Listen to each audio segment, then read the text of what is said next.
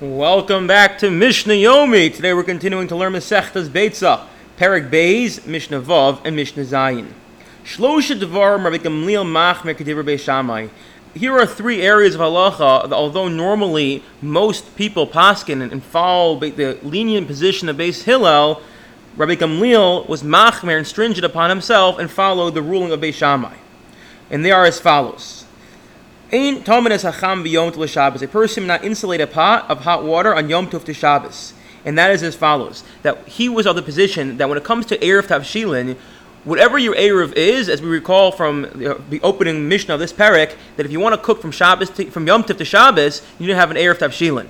Well, Beis Shammai is of the position that it's not enough to have one eruv tavshilin, as in if you want to bake, you need to have a baked item. If you want to cook, you need a cooked item, and if you want to do tamun, so you need to do, uh, if you want to have something insulated, you need an item that's insulated. Whereas Beis Hillel says, no, one item is enough, and that will suffice to allow you to bake, to cook, or do hatmana, to uh, have an item that's insulated. And again, I'm not going to get into insulation. You can recall from when we learned Shabbos what the issue with that was.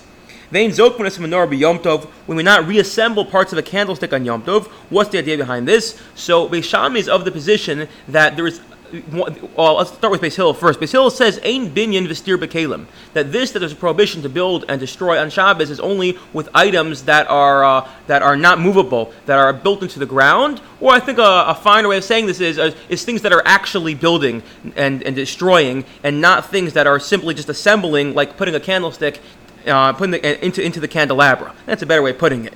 And Beis Shammai says, "No, any sort of assembling is considered building." So since Beis Shammai is machmir and says that any assembling is building, Rabban Gamliel was machmir according to him, whereas Beis Hillel says no, simply putting a candle, a candle into a candlestick or a candlestick into the candelabra, that's just assembling something that's, you know, that's already been pretty much pre-assembled, and you're just kind of putting it together, and it's not such an issue.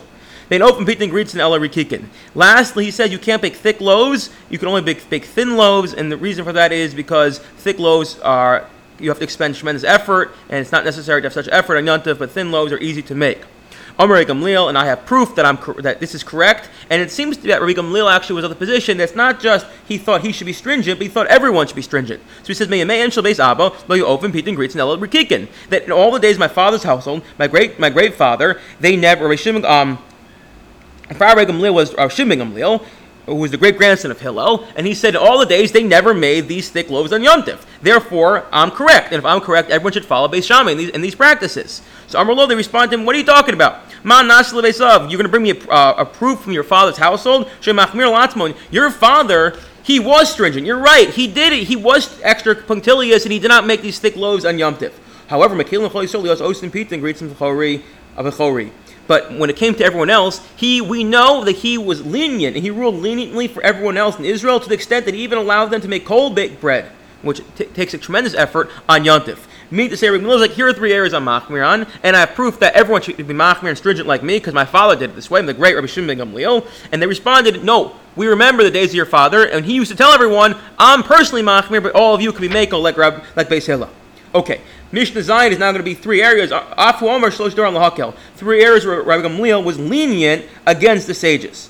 Afu Omer Shlosh Dorim L'Hakel. Mechadin ben hamitos. He said you may sweep the floor between the couches where people are reclining. What's the issue here? So if you sweep a uh, earth floor, a floor made of earth, a dirt, a dirt floor, if there are gumos, if there are little ditches in the floor, when you sweep the floor, you're going to end up smoothing out those ditches, and that's bona. You're you're filling in the the area and completing the floor.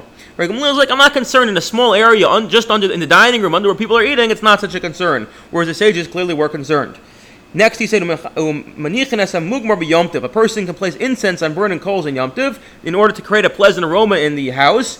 And here as well, the sages said, no, that's not really considered a tzarech Yom Tov. Now, that's interesting. There might be a derabanan here as well about uh, perfume and clothing. Um, uh, I'm not going to get into that as well, but it's coming from this idea of uh, you're not supposed to use incense on Yom Tov. Okay. Lastly, he lived after the time of the temple, and he would allow people to, to roast a young goat together with its innards on Pesach night. Now, what does that resemble? What do we recall from the Masechta Pesachim? How would they make a Korban Pesach? They would roast the Korban Pesach with its innards. Now, comes along Rabban Gamliel and goes, you can still do this even after the Korban, as a zeicha leChorban, to remember the Korban. And the sage is like, no, no, no, not so fast. If we allow people to do that, people, it's going to look like people are bringing the Korban Pesach outside Yerushalayim, where there's no temple, and they say one is not allowed to do so. I wish you all a wonderful day.